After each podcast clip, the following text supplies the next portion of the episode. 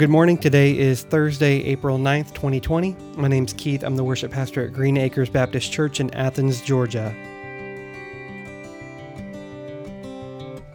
I stand amazed in the presence of Jesus the Nazarene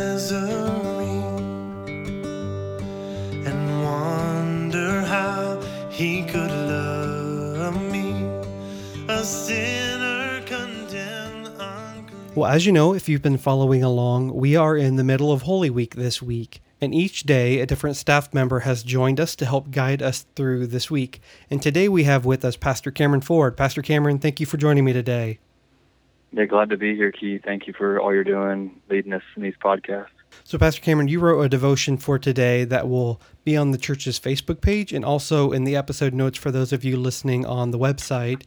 But just to start us off, would you read the passage that your devotion covers? Sure, yeah, it comes from Matthew 27. I won't read the whole section, but it's primarily uh, verses 45 to 50. It says, Now from the sixth hour there was darkness over the whole land until the ninth hour. And about the ninth hour, Jesus cried out in a loud voice, Eli, Eli, lama sa- sabachthani. That is, My God, my God, why have you forsaken me? And for some of the bystanders hearing it, they said, This man is calling to Elijah. And one of them at, run, at once ran and took a sponge, filled it with sour wine, and put it to his mouth with a reed and, and gave it to him to drink. But the others said, Wait, let us see whether Elijah will come and save him. And Jesus cried out again in a loud voice and yielded up his spirit. Okay, so there's a lot going on here in this passage. Yeah. And in your in your devotion, you really focus in on the cry there at the beginning that Jesus made while he was on the cross, and then help give some of the broader impl- implications of what that means for us. Uh, would you mind sharing some of those thoughts with us today? Yeah, so it's interesting. I mean, the the question I ask in the devotion is, did God really forsake Jesus on the cross, His only begotten Son? And the answer to that difficult question is yes, Mm. He did. And it's difficult for us to understand this. We think of them, you know, tight the the Father, the Son, the Holy Spirit, but it, it really is Trinitarian in the sense we understand Jesus' role here at this moment is to truly be uh, atonement for sin. So I pulled in another verse.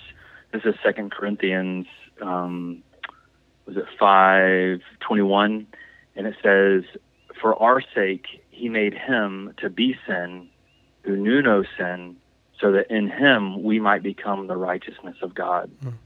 And that helps us understand there that Jesus was not uh, becoming sin or sinning, but God uh, made him to be sin in the sense that he took on our sin.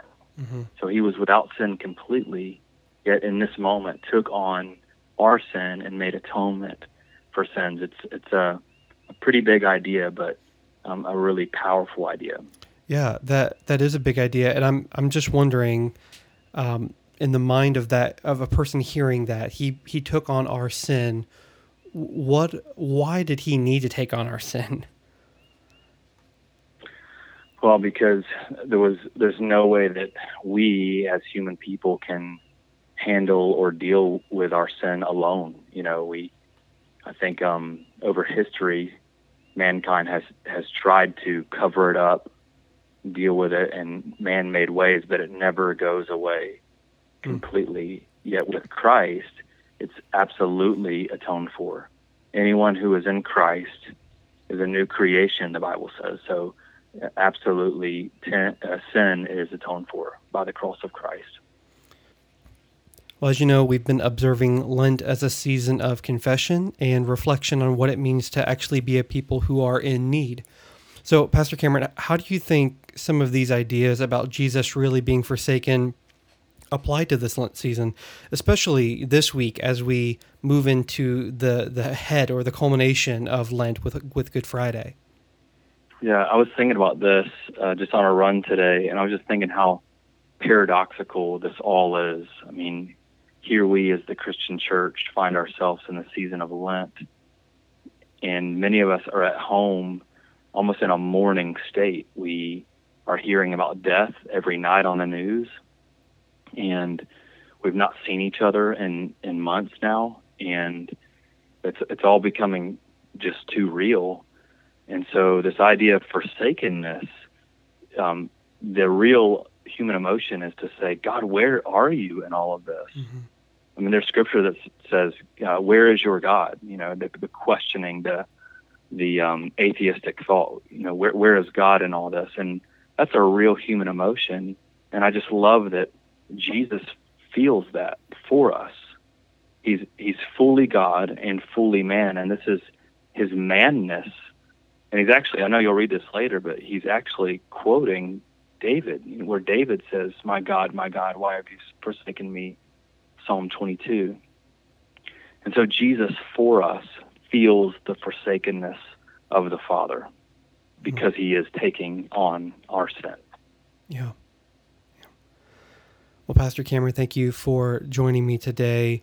As we wrap up, though, tomorrow being Good Friday, will you leave us with some thoughts just preparing us for the weekend? Sure. I think it's always good as a Christian approaches the cross to be humble, um, mindful of our own sin. And if it's not anything blatant, it is just the reality that we need the cross. There's absolutely no life without the death of Jesus. And so Jesus went to the cross so that we might have life, not bound any longer by our sin, but he defeats sin once and for all on the cross. Mm. So it, there's a real sense of just mourning and weeping. I mean, just the gore of the cross is sobering and good for us. Each year we come and we are reminded in a deep way that there was blood and it was real and Jesus died for our sins. Yeah. Also, like Carly and Jay's before you, this is just a teaser. So read the devotion. It's it's connected. It'll be encouraging for you. But uh, Pastor Cameron, you're going to help round all of this out for us. And you've got a song that you're actually going to share with us. I'm excited to hear. But would you please yeah. pray for us, and then I'll read Psalm 22, and, and then we'll listen. Yeah, I hope this song's helpful. It's Stuart Townsend, How Deep the Father's Love. And there's a line in there where he says, the father turned his face away. Yet how deep the father's love. I will leave you with this. This is a song that I sang kind of over Ryan when he was a little baby. He's 10 years old now. Can't imagine, but I would rock him at night and I'd sing this hymn over him. Let me pray for us. Father, thank you for this week. Thank you for these moments of stillness, of devotion. Prepare our hearts to really see the cross clearly, to know that our sin, those who are in Christ, was paid and atoned for there at the cross. That Jesus was forsaken for a moment so that we would not be eternally forsaken by God forever. We thank you that one day we will be forever in your presence because of the cross of Christ and the resurrection of Jesus. We pray all this in his name. Amen. Amen. Psalm 21, verses 1 through 5 and 27 through 29 says, My God, my God, why have you forsaken me? Why are you so far from saving me, so far from my cries of anguish? My God, I cry out by day, but you do not answer, by night, but I find no rest. Yet you are enthroned as the Holy One. You are the one Israel praises. and you our ancestors put their trust. They trusted, and you delivered them. To you they cried out and were saved. In you they trusted and were not put to shame. All the ends of the earth will remember and turn to the Lord, and all the families of the nations will bow down before you. For dominion belongs to the Lord, and he rules over the nations. All the rich of the earth will feast and worship. All who go down to the dust will kneel before him, those who cannot keep themselves alive.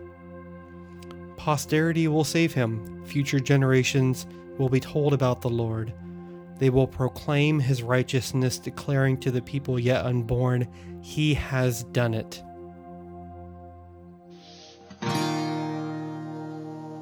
How deep the Father's love for us, how vast beyond all measure, that He would give His only Son to make a wretch His treasure.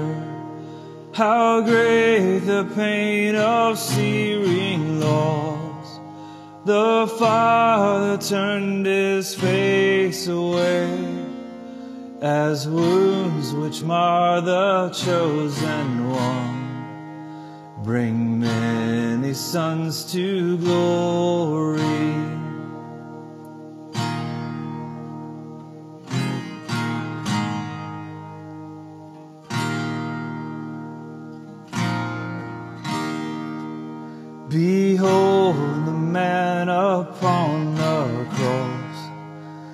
My sin upon his shoulders. Ashamed, I hear my mocking voice call out among the scoffers.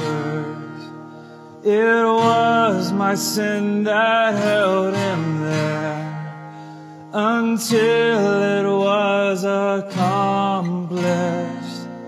His dying breath has brought me life. I know that it is finished.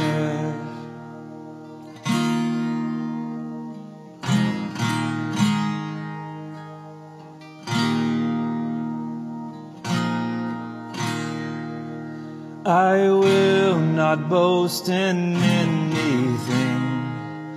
No gifts, no power, no wisdom. But I will boast in Jesus Christ, His death and resurrection.